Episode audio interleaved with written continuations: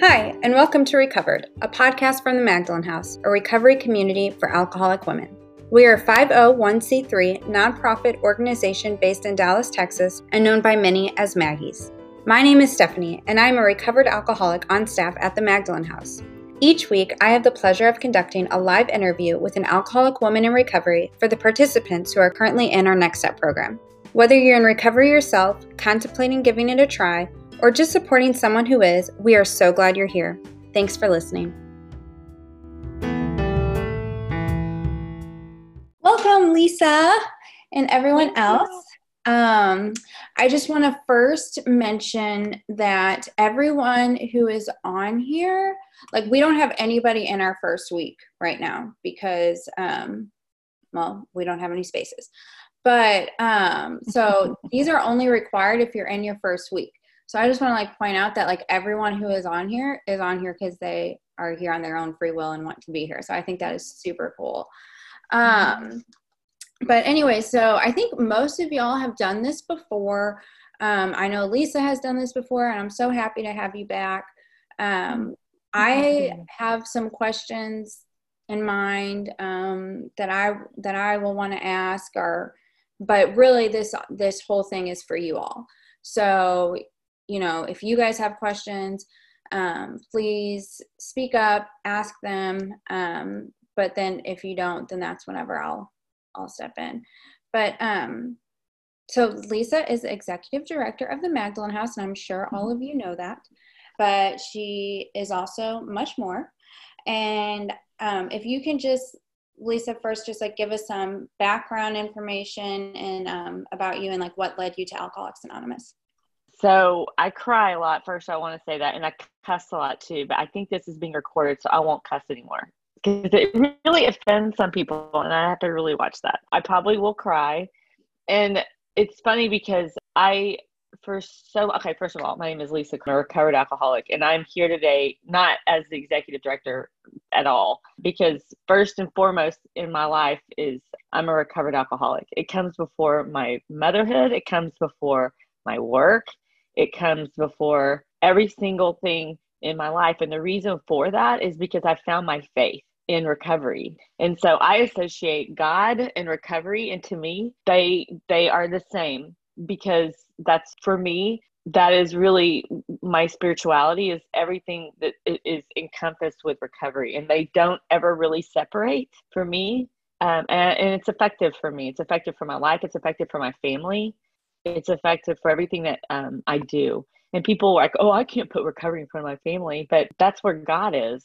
And so that in the beginning helped me a lot because I, I started to see uh, life with different glasses. I started literally to have a different lens on my life. And, it, and I cannot do that without putting my recovery first. And I tell you what, if I didn't put my recovery first, I would just go back to the selfish, you know, butthole that I was sitting at Houston's having a glass of wine talking bad about you.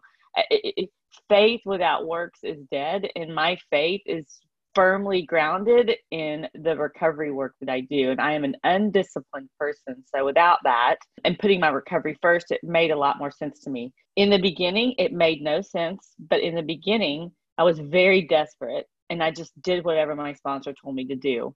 And it seemed so weird. Like, I don't know why I'm getting up on this tangent, but like after two or three weeks of sobriety, you're going to sit, you're going to listen to this blonde chick, and you're you don't know her very well, but you're going to follow her directions. But what it, it sounds so weird in the beginning, and it sounds for me being a very rebellious person who doesn't even follow my own directions. It sounds like I'm bowing down to someone, or I'm I'm uh, um, letting go of my personal freedoms to let someone else lead me around by a leash that's what it felt like and that's what it sounded like but the big book is like the meek shall inherit the earth like the one when i lay down my sword and i've let someone literally lead my life for a bit um, my life changed and so when i saw that it helped me to be more humble it helped me to be more teachable and these are principles that I take with me for the rest of my life. I have to remain open minded. I have to remain teachable. And I learned all those principles when I was very first, very, very first um, sober um, and in the beginnings of recovery. So that was a long, drawn out explanation to say that yes, I'm the executive director. That could go away tomorrow. The board of directors could fire me tomorrow and my life would not fall apart. My life would be okay because I've always put since day one recovery first. I have to. My family understands that. My my husband understands that. And because of that, my family's better. Because of that, my relationship with my husband is better. Because of that, my relationship with the God of my understanding is is strong. I'm not afraid of losing my job. I'm not afraid of losing my husband. Those things um, are material, and so if I'm going to continue to live, you know, vertically, not horizontally, then I can live free, free of fear. So I don't know why I went off on that tangent. I don't. That maybe just the way that some I needed to talk about today. Uh, uh, the way I found in my life to be most helpful as an alcoholic woman in recovery is a to live out loud, and you guys know how strongly I feel about that. If you've known me for five minutes, you know how strongly I feel about that because we walk around so ashamed to be an alcoholic, and it's the best thing that's ever happened to me. Like, why wouldn't I talk about that out loud? But I think really some of the most effective things that I can talk about or help women with are is motherhood and the shame around how what we do to our children because we do do it. I'm not going to slick it up and make it pretty. It does have a purpose, but it doesn't make it any prettier or better. It still is what it is so I think me being able to talk to you guys is really it helps me a lot more than it helps you. Um, this pandemic is literally about to it's about to do me in. Um, I swear, some days I wake up and it's all good, and some days I wake up I'm like, oh my gosh, the house Redwood Circle's falling apart, or Gaston's not going to be done in time, or I have all these fears. Like I am in charge of everything. So I'm so grateful for the principles. I'm grateful to be here to talk to you guys today but my story starts out literally decades of drinking in the last 10 years before I got sober very problematically. I did not drink during my pregnancies, which I don't know why God does that to us women. Most of the women that I know, um, they don't drink during their pregnancies. Some do, which that's fine, but some don't. Most don't. I think it's hormonal. I really believe it's chemical, but I didn't. And, um, but right after my, especially right after Jake was born, my youngest, I uh, got right back on the wagon and off the wagon or whatever you call it, and I didn't get back on. Jake was seven years when I got sober, so pretty much missed seven years of his life. I did not have a um, aha moment that was time for me to get sober. It was really a string of events that led up to me being in the hospital and almost dying. By the time I got to the hospital, uh, my blood alcohol level was 0.4 because I tried to drink myself to death. And it wasn't in that moment. Don't even don't think that that's what brought me to my knees and that was the moment. It was a sequence of events that led to that moment. Um, if it was in that moment, then I probably wouldn't have stayed sober. I probably would have been in recovery today because I can't just look at that moment. That moment does not make me an alcoholic just because I was in the hospital with tubes in my throat. What makes me, what made me an alcoholic is the decade before that. So don't confuse like all the big consequences and she almost died or whatever, because that that's not it. Um, that's not the reason why my soul was black. My soul was black long before I was in the hospital. But all of those things kind of led to to the fact that it wasn't that I was afraid of dying that I surrendered.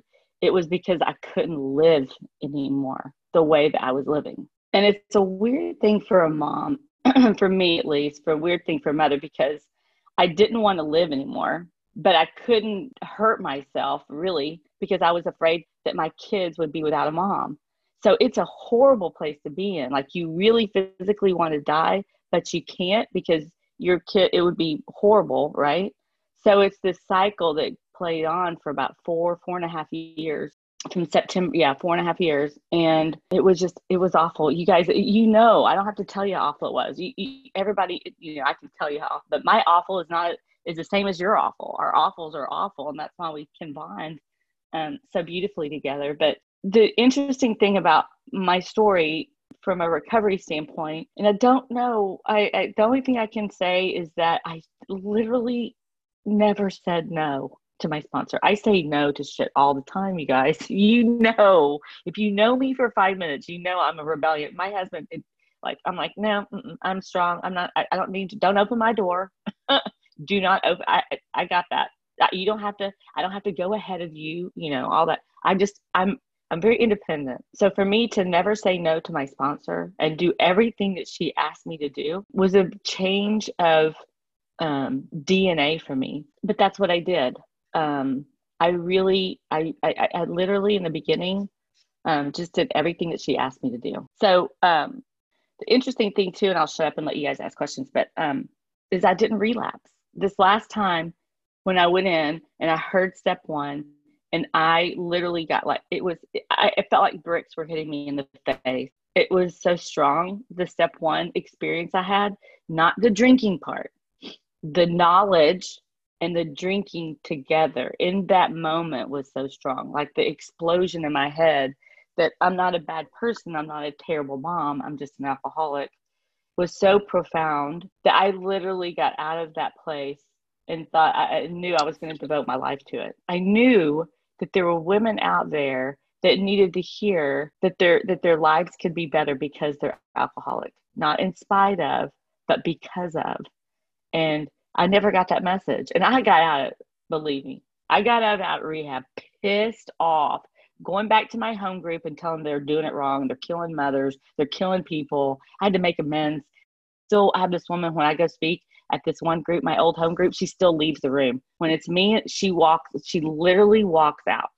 I made a lot of mistakes for sure, and that's okay. So, anyway, and then here I found Maggie's two months into my sobriety. And I tell you what, you guys, I never left. When I was going through my divorce, I think I was at Maggie's every single day. It, it was, I think it saved my kids, it saved my life. And so I, I literally never left. Me not being at Redwood Circle and not being physically in that building right now is the longest I've ever not been at Maggie's. And that's the only thing that I can draw a conclusion to is that I was there every day and I never left. And I hope that you guys are all doing the same thing. And I think you're here the next step. So you get the continuity and the frequency um, that's so important um, to successful recovery, um, whether you want to do it or not. You know, it's not a feelings program. So that's where I am today. I started working here. They asked me to become the executive or help them find an ED. And so I was gonna. I had still had a couple of kids in high school. I wasn't gonna work full time yet because they needed me, right?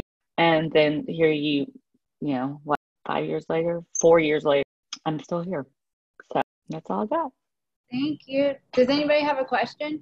I have some questions. So, um, mm-hmm. and mm-hmm. I'm just going to jump right in. I love what you said. I have two things. I love, I'm just going to comment first. I love what you're saying about your kids and stuff. That's huge. Uh, a big mm-hmm piece of my life. My kids, literally, mm-hmm. my daughter is starting to stop having nightmares mm-hmm. about me relapsing because I just relapsed mm-hmm. so many times. And so, mm-hmm. and I see me staying in this book and working this program trickles down everywhere. You know, God just uses me when I'm mm-hmm. willing and I see it affecting all areas of my life, and that's cool. Um, yes. So I really related to the kids part. But I have questions for you about working with others. Okay. Um on and i'm just going to read this is where i'm at right now so i'll take give you a little bit of background. I have i've been praying god send me someone to help you know i'm mm-hmm. living into 11 and 12 i'm willing you know i'm putting myself out there and i have women calling me but i don't feel like they're and this is me they have a billion and one excuses as to why the program won't work for them why they're how they're different and i keep telling them you're no different than anybody else. You know this program works. And then um you know you just got to be so what is your what is your program what is i'm sorry what is your uh question, question about i'm going to write this down so yes. so my question is and i was reading mm-hmm. this this morning it's on page 103 it says mm-hmm. every new alcoholic looks for the spirit among us and is immensely relieved when he finds we are not all burners. We, we're not all witch burners. A spirit of intolerance might repel alcoholics whose lives could have been saved, but it had it but had it not been for such stupidity. So um and, and they're they're talking about you know a hatred of, of alcohol, but yeah, I know also, mm-hmm. that witch that witch burners um, mm-hmm. part. So someone made a comment about how related that to those who go in and out of the program. You know, how do you? Okay, so let me. How do you? how do you approach talking about the temperance movement they're talking about the temperance and prohibition okay um, now let me ask you this question because mm-hmm. um, i'm having a problem with being helpful and and not how do you draw that line in the sand and say man you're just not ready.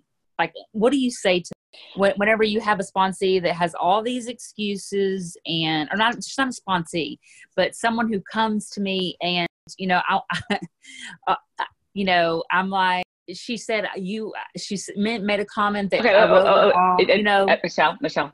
Yeah. You're, talking. you're talking to you no you're not rambling to me you're yeah. talking too much to her. Okay. Why are you why are you trying to talk her into doing the program? Well i wasn't really i i kind of said hey here's what you need to do. If you want me to sponsor you that's fine. And i said you know if you want to go to treatment here's the place that i went to. And i left it in that and then i got a message that said i wrote her off. Why'd you oh, write that's okay. Okay. I, yeah that's okay. I, so, so did i do the right thing? Yes so okay. one of the things you guys i i the most of the phone calls i get today are about this about sponsorship so as lois told bill Who's still sober? Me. Michelle. Yes. yes. yes. Yes. So our job is to try. But the one thing that you you talked about is new alcoholic. So the new alcoholic is the person who's re- willing to do whatever it takes. They want what you have, but mm-hmm. they're also willing to do whatever it takes. Then they're ready to take certain steps. Okay. So not every alcoholic is ready to get recovered. Gotcha. You can qualify a thousand women. I can I have I can't tell you how many women I have sponsored and qualified them as alcoholic, but they're not ready to take the action yet. And so you're not gonna it's not you're not gonna blow them off. That okay, so I want you to all of you guys where you were when you were first sober or right before you got sober. Wasn't your obsession your mind telling you that that you knew more than everybody else? Mine was. Mine was telling me that it was a one-off that that uh, no one understood me right that i was unique also too my mind would tell me that if this would change i wouldn't have to drink so much so i just need to go fix that right get out of my marriage or whatever the bottom line is when a woman is ready think about your own experience Michelle. You when you were ready, you put down the sword and you quit talking. Or at least I I don't know your I don't know your experience. I don't know you, but I do know what works is that when you put down the sword and you quit talking and you listen. And there's no excuses. Everybody has an excuse why they shouldn't be in the program right now. They're too busy, their kids are sick, there's a pandemic, their husband's a you know requires all their time. They have no money. They have no car. Everyone has an excuse to not do the work. It's it's it's that's fine. If that's that's your excuse awesome um and the other thing too which this is and um tina um went through so hard in the beginning you will have people that will not like you you are not doing your job as a sponsor if everyone loves you. I am serious. My job is to disturb you about alcoholism. It's not to piss you off or be mean, but it's to disturb you. And and the more that I'm disturbed about my alcoholism, the more I'm going to put down my sword and listen. But disturbed doesn't mean you're rude or mean. You're not blowing her off. You're just not doing what she wants you to do. There's a big difference. But you're going to uh, irritate some people and you're going to upset some people in the beginning um, because our egos die hard.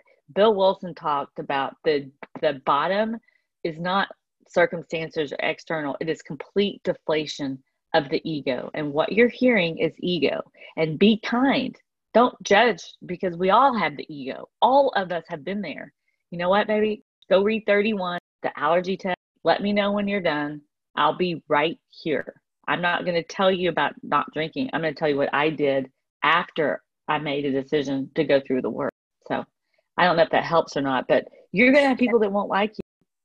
I, I loved it. That was dead on. That was what I needed to hear because I was scared that I'm so, I'm an infant in sobriety. You know what I yeah. mean? I mean, I'm getting knowledge and I'm growing and I, and I love what you said. I needed to hear that. Thank you. Good. Yeah, And rely on your sponsor. Hopefully, your sponsor will tell you that your ego's talking. she did she kind of said she said the same things that you said that you know when they're when they're ready they're gonna they're gonna take i love what you said about shut up that's what i did in the beginning i called my sponsor for everything i did exactly what she said i wanted this Yeah. with desperation drowning man and, and that girl doesn't have it so i love what you said Nope. thank you no, so go find one who does. Your job is to go find one who does. It's, it talks about in the book, since you're quoting the book, do not spend Yes. any time, any more time with one who doesn't want it. That's on you, not them. gotcha thank you You're welcome. Anyone else? I have a question. Yeah.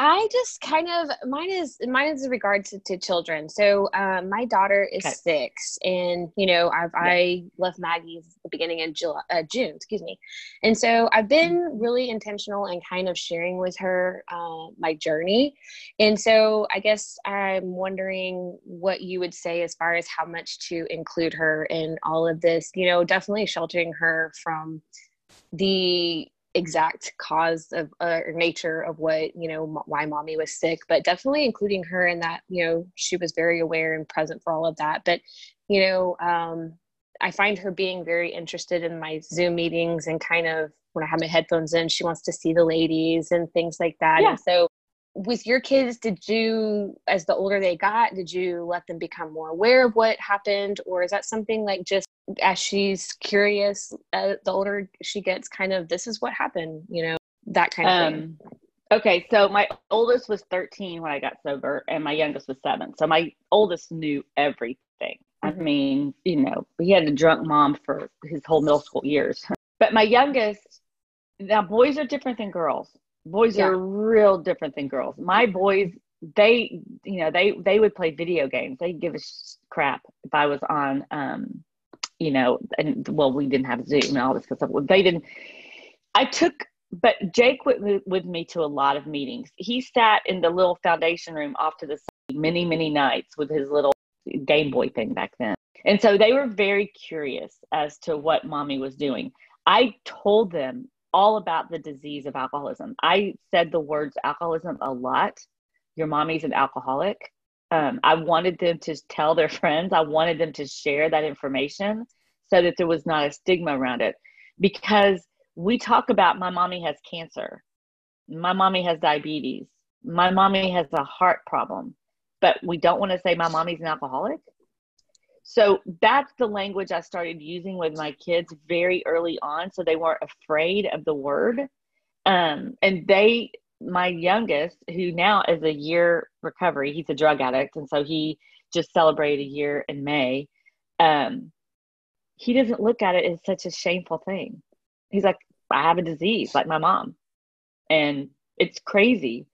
But I would include the kids as much now. I wouldn't talk about the the the consequences. I wouldn't I don't I didn't go tell them how many DWIs I had or what jail was like. I mean, I talked about it from a factual disease model standpoint. Um, and it, it was easier for them to grasp. It wasn't scary. My behavior was scary. And as they got older, they started to see how my behavior was the most helpful thing that I had for other people, for other women. It wasn't my knowledge of the big book. And so they started seeing women come over to my house, our house. They Mhm. started literally to see, and they would hear me talk about what I did with the kids. And that really made a lot of sense to them. But Okay. I would say to every woman on here, don't be afraid of the alcoholic word.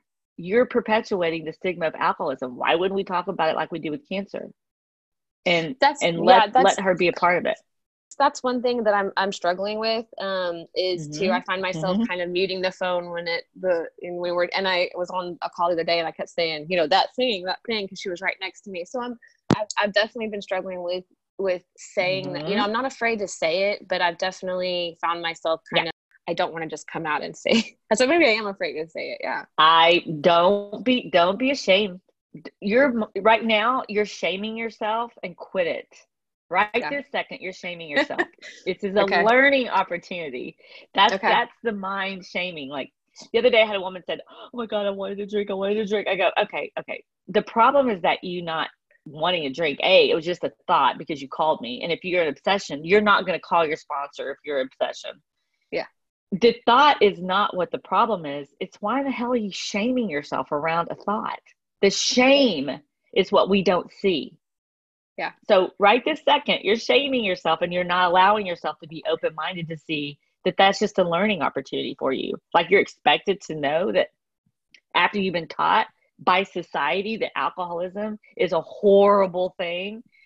Um, so it's okay. It's okay. And, and this is how we're going to make it into um, cancer is not a, a, horrible thing, but the more that we talk about it, the more that we're going to come up with a solution and a, a cure. Um, we've got to talk about alcoholism in the same way that we talk about any kind of disease. Um, so I would do that with the kids. But okay, Lindsay, quit quit shaming yourself. It's okay. no, I like that. I just I've I've had the question about my daughter, but on the call, I mean, on the Maggie's meeting yesterday, I think you addressed like when you're talking to other women, um, and I I got I really struggled with that with my mom going to one of her best friends and telling her my situation and I have to see this lady tomorrow and I was like I'm so embarrassed and then you touched on that yesterday and said you should be living out loud and proud that you're out there helping women and so it made me it made me change my whole thought process in that Good. regards. And so I need to Good. take that into the situation with my daughter. So thank you. Yeah. Okay. So alcoholism, the stigma of alcoholism is not perpetuated by my husband or normal drinkers. The stigma of alcoholism is by perpetuated me. by us. No, us, yeah. all of us, not just you. You're not unique. We all have it. We all get into a place of shame that we don't want to talk about it. And that's why it's perpetuated if all of us recovered alcoholics were out there talking about all the shit that we've done in the world that's good, that we're helping all these women, we're being vessels and principles and spirit, do you think the stigma would still be alive?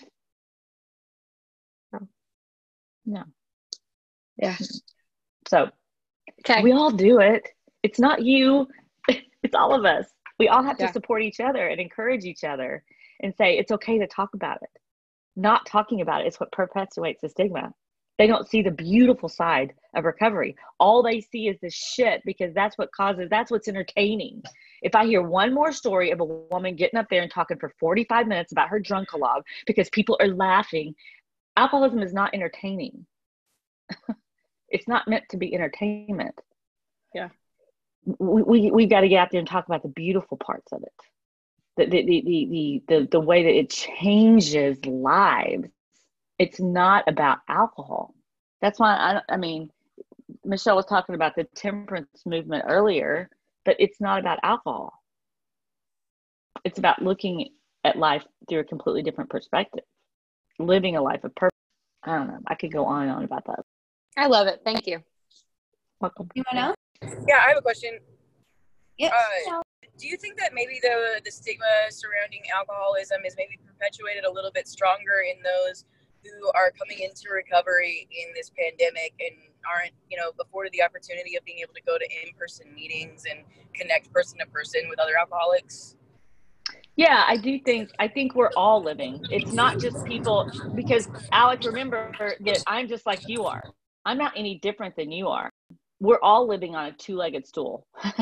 we none of us have. I need community just as much as you do. I'm not any different than you are. There's not a newcomer that's any different. I still have to wake up every single morning, and today is day one. Day, I wish I could cuss, but day one. So I think we're all living um, in in a place where we're missing because it's three three sided triangle, right? Recovery, unity, and service we got the recovery part. We can all do the steps with our sponsor, 10, 11, and 12. We've got the service part because we can serve women uh, through the computers best we can. But what we're missing is the unity part, the being able to touch each other, the fellowship. And it's just as important. Um, all three are equally important. So I don't know if it's worse because you're not being able to touch each other. We're, we are not being able to touch each other. I don't know if the stigma is worse but, about what that, but I do know that it's harder. I would think it would be harder to start your recovery program or start the recovery program in a pandemic. Um, we're afforded the touching and the hugging and the sitting and holding hands. Um, and I think that would cause a lot of resentment if, for me, if I were newly sober I don't know. I don't know. I don't think that the stigma, if you've had a spiritual awakening as the result of the steps and you're out there helping other women on week two, the joy in your heart should be so full that you want to tell every single person about it. The change should be so dramatic it's like living. Oh, I don't want to say that because I'm being recorded. Um, it is. It's it's indescribable. And if you you don't have that, then there then you might want to take a look at 10, 11, and 12 and what you're doing in those three steps if you've already been through the steps. Um, because there should be no shame around it. The stigma is perpetuated because of the shame. And so there should be there shouldn't be shame. And if you are, you need to take a look at that, but recognize it. Like Lindsay, I don't want to pick on you, but like Lindsay, when she was talking about that with her daughter, she was feeling the shame. We could all see that she was shaming herself. She doesn't see it. So we've got to see when we're doing that and then rise up, lift our head up and say, no, no, no, that's obsession. That's my mind. That's the mental illness talking. And if that's the case, there should be no stigma at all. I don't care if you're a newcomer or if you've got 35 years. Every day is day one for me. Thanks. I like that. I heard in the very beginning that if like you go through the steps and you're not on fire with wanting to help people, that you probably missed something. Yeah. Um, and that was uh, my experience too. I was like, yeah, I'm on day 13 and every day I wake up and go, who the hell? oh yeah, every day. It's the weirdest. It's, it's a phenomenon. It's, it, it, it, it, it's, it's, yeah. I don't know. I don't know. Uh, does anybody else have a question? Alec, did that help? Yeah, no, I just was, I was asking for a little bit of clarification. I definitely have like little to no shame regarding it. I like tell uh-huh. the vast majority of the people that I that I meet that I'm an addict alcoholic. So yeah, I love that about you. Yeah. Okay. Sorry. No. Uh, anybody else? Okay. So I had a couple things that I wanted to hit on, but I'm not really sure what I want to ask. Okay. Um, you mentioned earlier your divorce, which mm-hmm. was actually something that I wanted to talk to you about if we had the mm-hmm. time. So I know that we're going to have trials and low spots, right? In our sobriety. Yes. Life happens. And I can imagine that going through a, a divorce, newly sober, well, mm-hmm. you were newly sober. um, two years. Yeah, was painful. Um, mm-hmm. So I would ask you um, to, if you don't mind, sharing um, your experience and and that mess, I guess, painful time of your sobriety and um, and what you did if that makes sense. It does. I, I think I want to touch on one of the biggest lessons I learned, um, and it had to do around step 10. It had to do with like the parallel is in Bill's story when he talks about that the God consciousness from within and that common sense thus becomes uncommon sense and bearing witness. So in 2009, um, we got divorced at the end of 2009. Um, in 2008, I would say, we separated for the first time. We were having major problems before I got sober, and he's literally in the other room. I'll, can tell you that that minute. Major, major, major problems, and um, I literally thought that if he would be out of my life, that I could get sober. Well, we separated, and then we got back together, and then I got sober, and then we separated again. We actually had an apartment down in old, in uptown, anyway, whatever, and we would switch out week we'd spend one week with the kids and one week out. It was like this thing that we did. And um and i was so angry you guys. I mean literally i was so angry. I hated him. I hated the fact that i'd gotten sober and i had this big spiritual epiphany. And now my kids were going to suffer because of our divorce. And he wanted the divorce. And so i was freaking angry. Like literally we're starting to get into a rhythm. Mama's getting sober. Mama's getting in recovery. And now uh, you're leaving our family. And I, you can imagine how pissed off I was, right?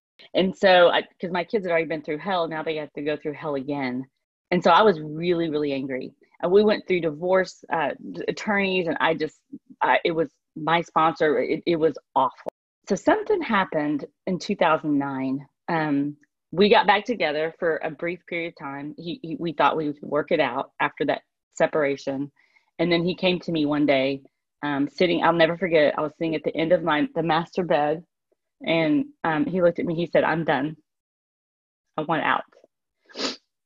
It was really hard um, because I knew that the right thing to do was to have joint custody, right? It's unnatural for a mother to be without their kids for a week. It's just, it was hard. I had a different experience the second time around. I, my sponsor worked, I did everything that she asked me to do. I paused, I prayed.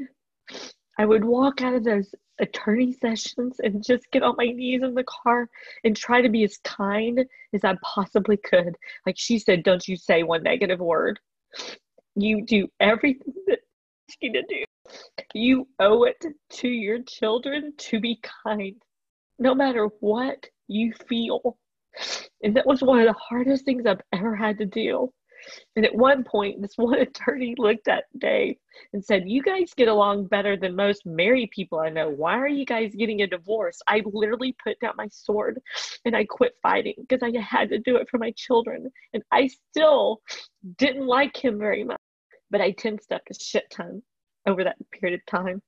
And I really believe that God changed my heart, that common sense thus become uncommon sense it didn't make any sense to me why I had this change. Like, I'm going to do this for my kids. I'm going to be kind to him no matter what he says to me. At one point in the whole thing, he called me a bitch. I mean, it was, and I just got up and walked out and paused and prayed and came back in and I just took it.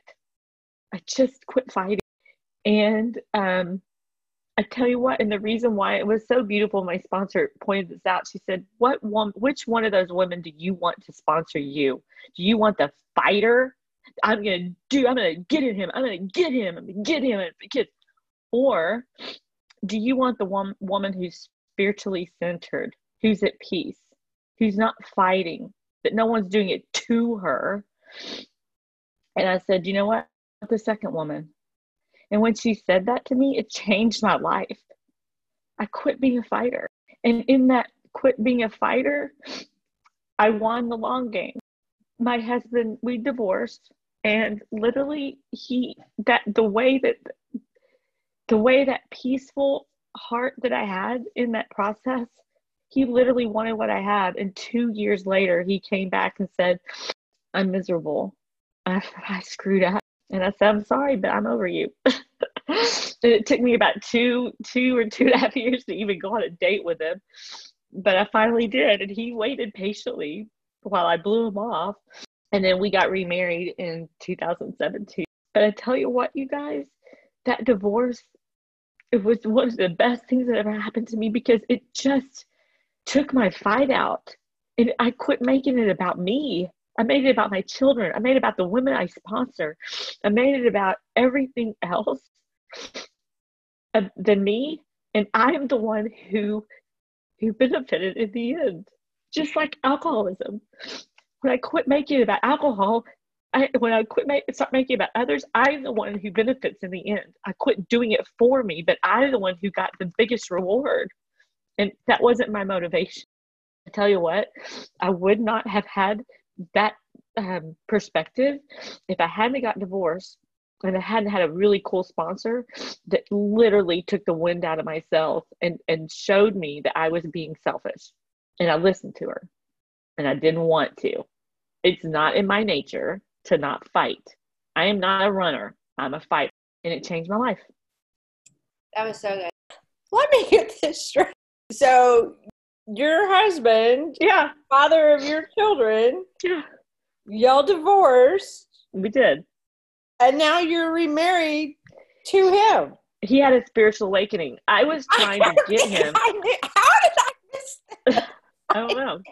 But I literally, it was almost like I was beating him over the head with spirituality, like I was beating those people over the head in that AA meeting, right? You need this. I am textbook. Like, I literally am textbook it says you remember in the book it says beat the person with spirituality and that you need to it's about what you do not what you say. Well when when i got out of the picture guess what happened to him? He had his own spiritual awakening without me. He came to me and sat across me at the kitchen table and he and i still have it and read me this letter of a man. He told me that aa was a cult that I had found another obsession, that AA had become a new obsession and just replaced alcohol. He hated AA. So for the first 18 oh. months of our second marriage, he was at PPG with me every Tuesday, Thursday, and Saturday. He learned the book, he read the book. He literally wanted he wanted to learn everything about it. It's crazy. God did that. I didn't. I wasn't even in the picture. You and guys, this thing is real. It's real. Lisa, didn't he do the steps as well? Uh huh. He did. So he read me that amend. Uh, that was his amend. Isn't that crazy, you guys? I think that's so crazy. So cool though. Um, Yeah. I just- does I'm sorry I'm crying so much. No, I love it. I'm really um, happy that we have that on uh, record too, so other people can hear it. Does anybody else have a question? Okay. Well, we're getting to the top of the hour, but there's still something else I wanted to ask. So if y'all need to get off a little early, that's fine because we might run over a few minutes. I wanted to talk to you about like uh, repairing relationships. I remember last time, um, which I know like we all come in here, right? And like we're a tornado roaring through the lives of others. And you know that there's a long road of reconstruction ahead. But I remember last time you you were on and we talked about amends, um, and you Mm. said that some of them didn't go well. yeah. It, it was because it's not about. It made you realize it's not about what you say, but it's about what you do. Yeah. Um, so I just wanted to ask you if you could um, touch on relationships that that were repaired. Focus. I mean, I really want to hear about repairing the relationships with your children. But if you have any other Mhm. relationships that were repaired, if you mind sharing your experience with that. So one of the biggest things I had, or expectations I had, was, and this is this is a textbook too wrong. One of the expectations I had after amends is that these relationships would be repaired, right? And that's not what the amends process is about. The amends process is about the past, right? So it's a sincere desire to set right the wrong. So I literally went into some of these amends with the expectation that relationships would be repaired, and that did not happen. In most of the amends that I made, uh, maybe one or two. I'm trying to think of my sister, but uh, and she was fine. My sister was like, you know what, just keep doing what you're doing. I love you, and blah blah blah. Easy, easy, easy. But it's really actually not easy because what she's saying is a big tall order because that means you know practicing the principles in all your affairs. But most of the amends that I made were not they they weren't immediate reparation. Um, which is fine because that's not the purpose of the amends. The amends is about the past, has nothing to do with the current relationship or the future.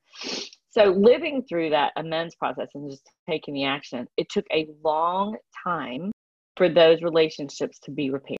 Like I said, my sister and Dave, I mean, Dave, it took years, obviously, because for us to trust each other again. Um, I just want you guys to know that God will repair, and I have this experience. Your higher power, whatever that looks like, will repair those relationships as you walk the walk.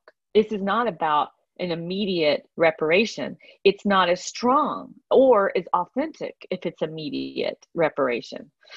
Um, my sister, uh, it took her a while to get really honest with me about some of the things that I had done to her.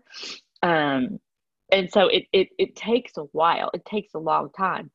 Some of the relationships I have will never be repaired. The relationship with my mom, it, I don't think it will. I think she's she's so stubborn that she's gonna not speak to me until the day she dies. Other relationships are stronger. Every one of my t- relationships with my children is stronger every day. 13 years into it, it was not like that at the amends. So if your expectations are that relationships will change when you make your amends, you have you might want to look at your motives for making the amends because the amends process has nothing to do with reparation to relationships. It has to do with your willingness to do whatever it takes to repair the damage of the past. It's not about the current or the future. So whenever someone will call me and say, "Hey, she was so mean to me," I'm like, "So you were mean to her? I mean, what you what what were your expectations of that amends?" So this the amends process is just a step. I mean, it's just a, a step that you do, and it's important, and it was life changing for me for sure. It wasn't life changing to the people that I made amends to. The people that I made amends to, they wanted to see action. They wanted to see longevity. They wanted to see frequency and continuity before they would ever trust me again. So I have to constantly remember that the amends process is one part of a lifetime, right? And I'm by practicing these principles in all of my affairs, that's what's going to repair the relationships. Um, and God, I know that because that's what's happened to me. It takes time.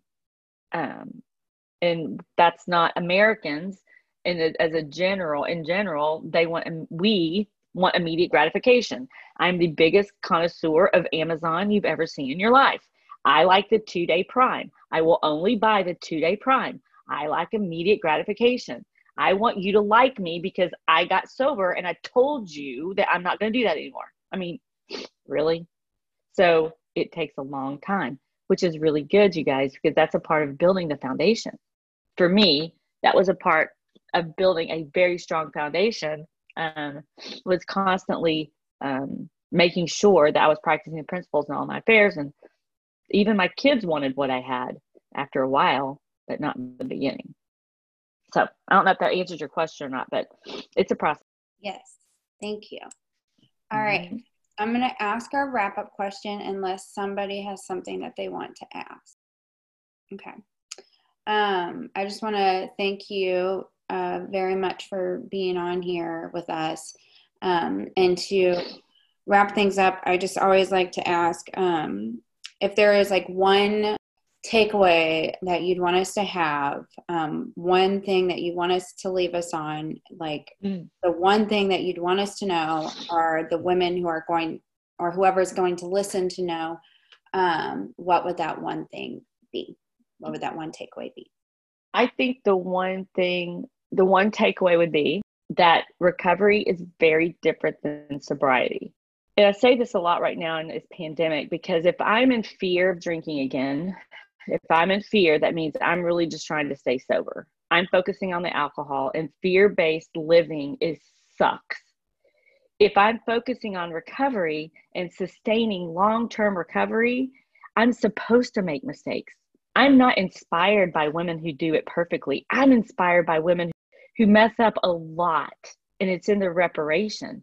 That's what I'm inspired by. I want to be like that one. I want to be, you know, like Mae West said it best. I want to sit with the sinners. I don't want to sit with the do gooders.